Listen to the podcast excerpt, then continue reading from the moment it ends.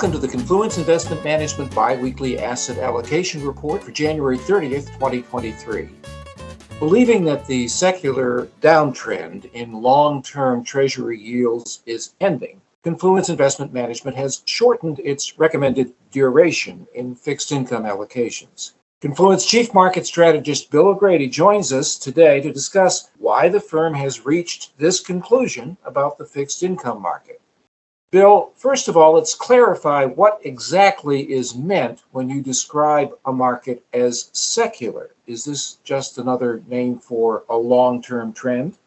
Well, yeah, Phil, in a sense, yes. But the way I define secular is a trend that is supported by underlying factors such as policy, geopolitics, trade patterns, and social customs. In other words, it is a long term trend, but it's possible a long term trend occurs by happenstance. Uh, a secular trend has underlying factors that make it durable. In addition, depending on the market, some long term trends may be cyclical in nature. The trend may last several years, but is nothing more than a cycle.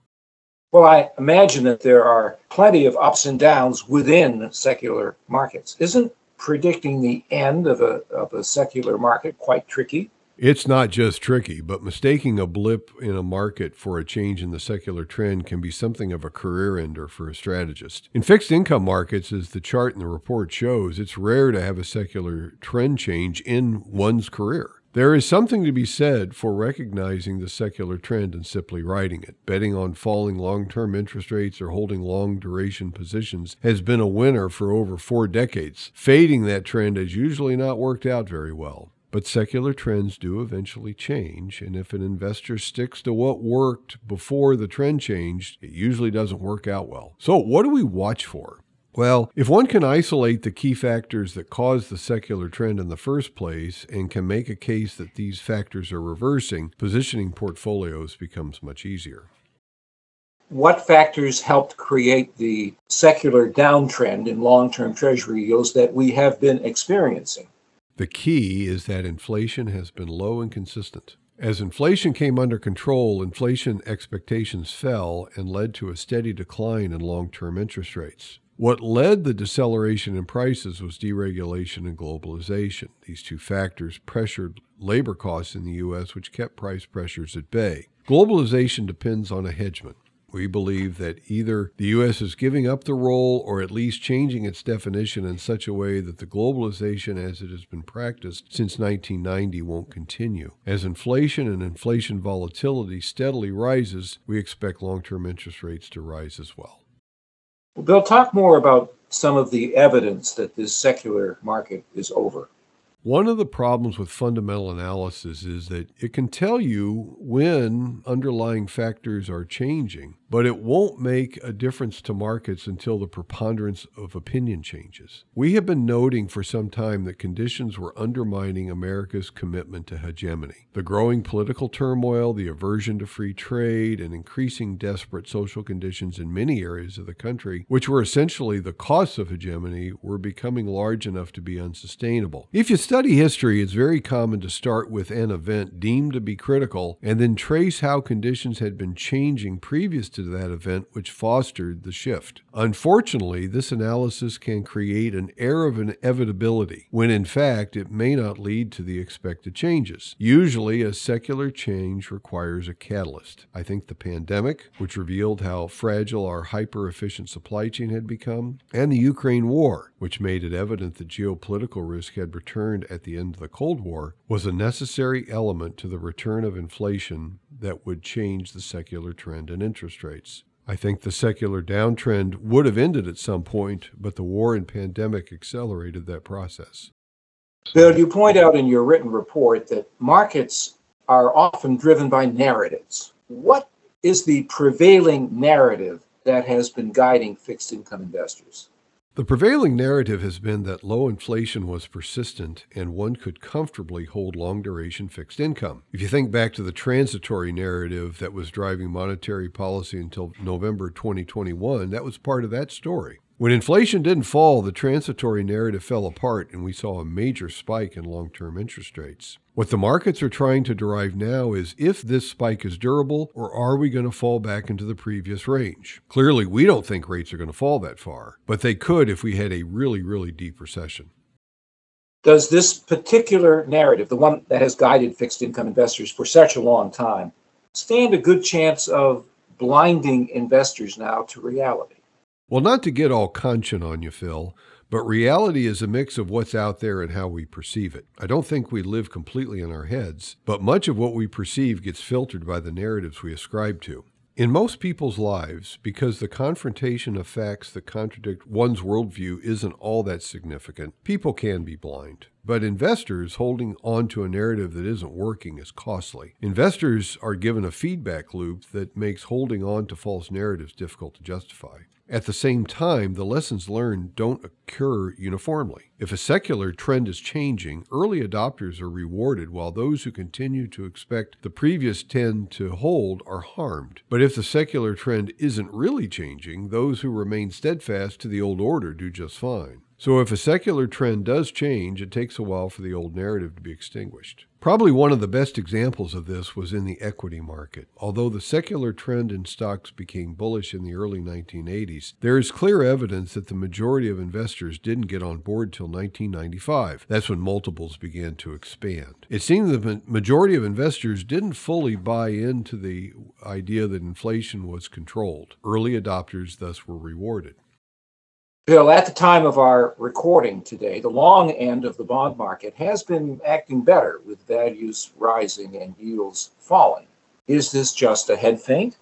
Not necessarily. But what I would expect will occur is that when we make the recession low, it will be at a yield above 3%. To prove the secular downtrend in yields remained intact, you would need to see a new low in yields, which isn't likely. How long might it take investors to adjust to this changing scenario? Well, it could take a long time. I remember a story I heard when I was a young analyst in the late 1980s. I asked an advisor how hard it was to sell bonds in the late 60s and early 1970s. This was a period where interest rates lagged the rise in inflation. What he said surprised me. He said that in his little branch in Iowa, investors would line up waiting for him to open the door in the morning so they could buy bonds. What made demand high was that yields were up a lot from where they'd been. If you had not seen a 4% yield before, it looks attractive even if inflation is higher than 4%. Those bond buyers didn't do very well, but what it shows is that it does take a long time to change positioning. Bill, I'm curious. Many market analysts, including you, predict a recession of some strength. We don't know how deep, but a recession sometime this year. Now, wouldn't yields fall and bonds rise in the event of a recession, which may cause the Fed to relax its upward pressure on interest rates? Long rates could fall further. The key isn't that they fall, but that yields don't make a new low. Inflation will fall too. But we think the structure of the economy has changed, and so when the Fed eases to support a recovery, inflation will come back faster and greater than it has over the past four decades. Another way to think about this is that you have cyclical trends around a secular trend. A recession would simply cause a down cycle.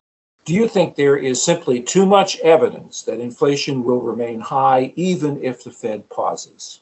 Yeah, I think so. Or perhaps another way to think about it is that the surprise will be that inflation returns faster than in the past recoveries.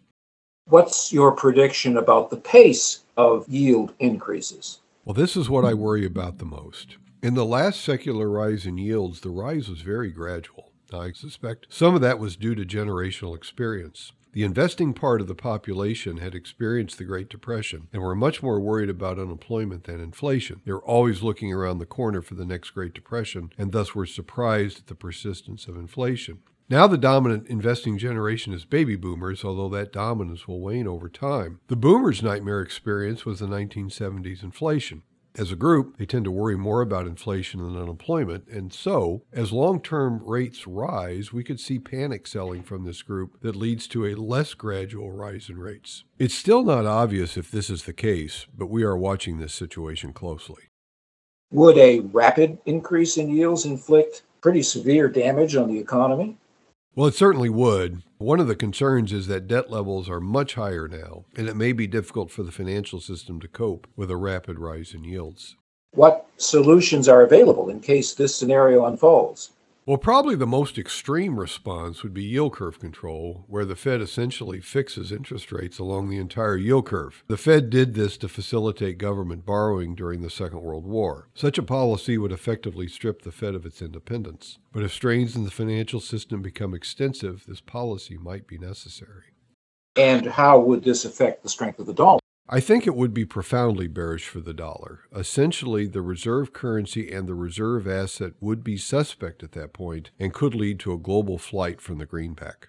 Bill, we mentioned as we began our discussion that Confluence Investment Management has shortened its recommended duration in fixed income allocations. But you're also negative at this point about bonds in general. I realize investors fit into different categories with different needs, different goals, but still, let me ask the general question. If not bonds, where should investors place their assets instead?